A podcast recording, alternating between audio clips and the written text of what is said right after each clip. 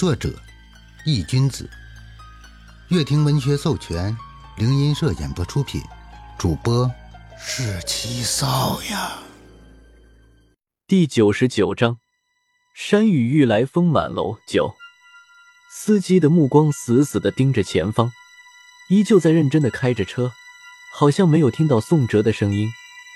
宋哲皱了皱眉，伸手拍了拍他的肩膀：“啊！”司机好像被这一巴掌给拍醒了，浑身猛地一颤。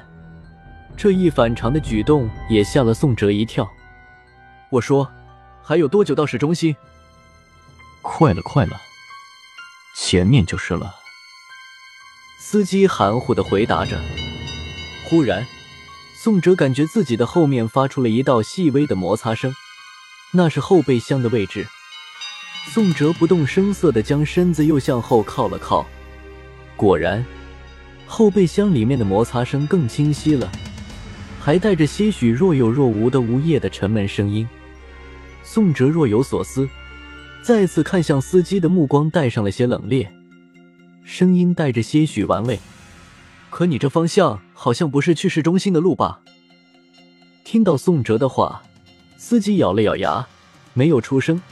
车子依旧向前方开着，停车！宋哲疼的一下坐了起来，一巴掌拍在了司机的肩膀上。他心里有答案了，这不是普通的出租车，这是一辆黑车。快了，快了！司机无动于衷，嘴里一直在念叨着这句话：“我让你停车！”宋哲怒了，一把揪住了司机的衣服，声音大了起来。你瞎叫什么？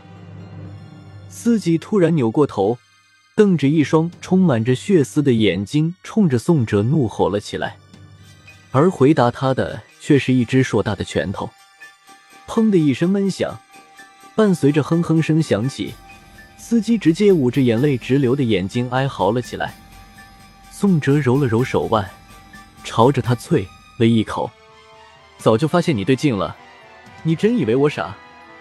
没发现，此时的车子依旧在行驶着。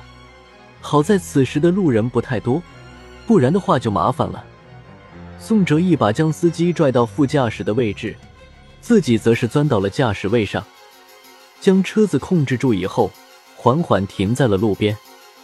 宋哲手上阴气翻卷，一道肉眼看不见的黑色雾气逐渐将这辆出租车给笼罩了起来。这是宋哲刚从阴阳令上面学的一个小幻术，是一个障眼法，一个类似于鬼打墙的幻术。这个幻术能让外面的行人看不到这辆车的存在，而自己却是能看到外面。虽然持续的时间比较短，但已经足以让自己问出些话来了。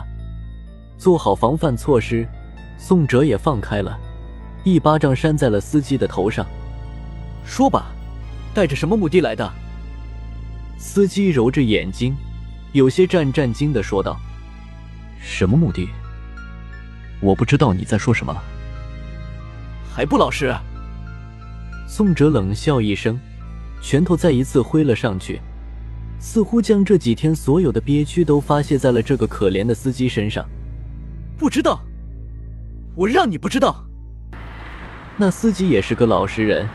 被宋哲打了，不但没有还手，反而连连道歉：“对不起，对不起。”这么一系列的道歉，让宋哲反而没劲再打下去了了。宋哲长长的呼了一口气：“说说吧，谁让你来的？”“没，没人让我来，我就是一个普通的出租车司机啊。”司机哀叫着。仿佛他遭受到了这世间最冤枉的事。哦，你是司机，那他是谁？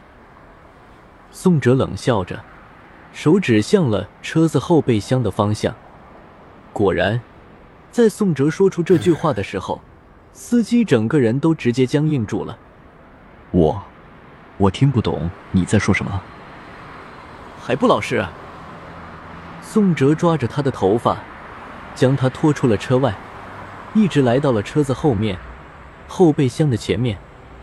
宋哲一手拽着司机，一手指着后备箱道：“不出所料的话，这里面躺着的才是真正的司机吧？”似乎是听到了宋哲的声音，后备箱里面的人动作又大了一些，似乎是想引起外面人的注意。司机低着头，没有说话，好像默认了这件事。只听宋哲又道：“我说怎么不对劲？我刚出屋子就有出租车来接我，我还以为是我人品爆发呢。”司机也没有再吭声，而是不知道从哪里掏出了一把匕首。用力一把挣开宋哲抓着自己的手，脸上露出了一抹狰狞的神色，狠狠地朝着宋哲捅了过去。宋哲见状，也没有露出太大的惊讶，脸上依旧是挂着淡淡的冷意。其实他早有准备，见司机撕破了脸皮，宋哲毫不留情地抬起一脚，直接踹在了司机的腹部。这一脚踹的他连匕首都拿不稳了。直接就半跪在了地上，嘴里痛苦的哀嚎着：“就你这三脚猫的功夫，还想对付我？我告诉你，你最好把你知道的所有事都交代出来，不然你就等着下半辈子蹲耗子吧。”宋哲又是一脚将司机踹在了地上，恶狠狠的威胁道：“我不能说，说了我家人都会死的。”司机躺在地上，匕首落在他的旁边。好像认命了一样，声音微弱的说着。宋哲笑了，将司机重新拉到了车上，关上车门，手里拿着那把掉在地上的匕首，抵在了他的喉咙处。嘴还挺严的，你信不信？你不说的话，你的小命就没了。说着，宋哲手上用了点力气，刀尖直接将司机的喉咙刺破了点皮肉，血珠顿时就流了出来。司机眼里闪过一丝恐惧，喉结微微滚动，声音惊恐的说道：“你就算杀了我，我也不会说的。”宋哲听到这话，直接被气笑了，将匕首从司机的脖颈上收了回来。“我可是良好市民，哪可能会杀你？那我再问你，指使你的那个人，是不是要我死？”宋哲面带微笑的看着司机，我我不知道，他们让我把你带到目的地，就答应放了我家人。司机声音有些急促的道：“他们不是一个人。”宋哲抓住了关键词：“不是。”司机摇了摇头：“那你把他们的样子给我描述一下。”宋哲又道。司机听到宋哲的问话，又闭上了嘴，默不作声。宋哲见状，气得胸口都开始起伏了。这个人怎么不知好歹呢？他这就像是一拳打在了棉花上一样，非常的难受。面对这个司机的守口如瓶，他真的是无可奈何。你确定不说吗？宋哲手指着司机，又问了一遍。司机瞪着一双眼睛，一眨不眨看着宋哲，态度说明了一切。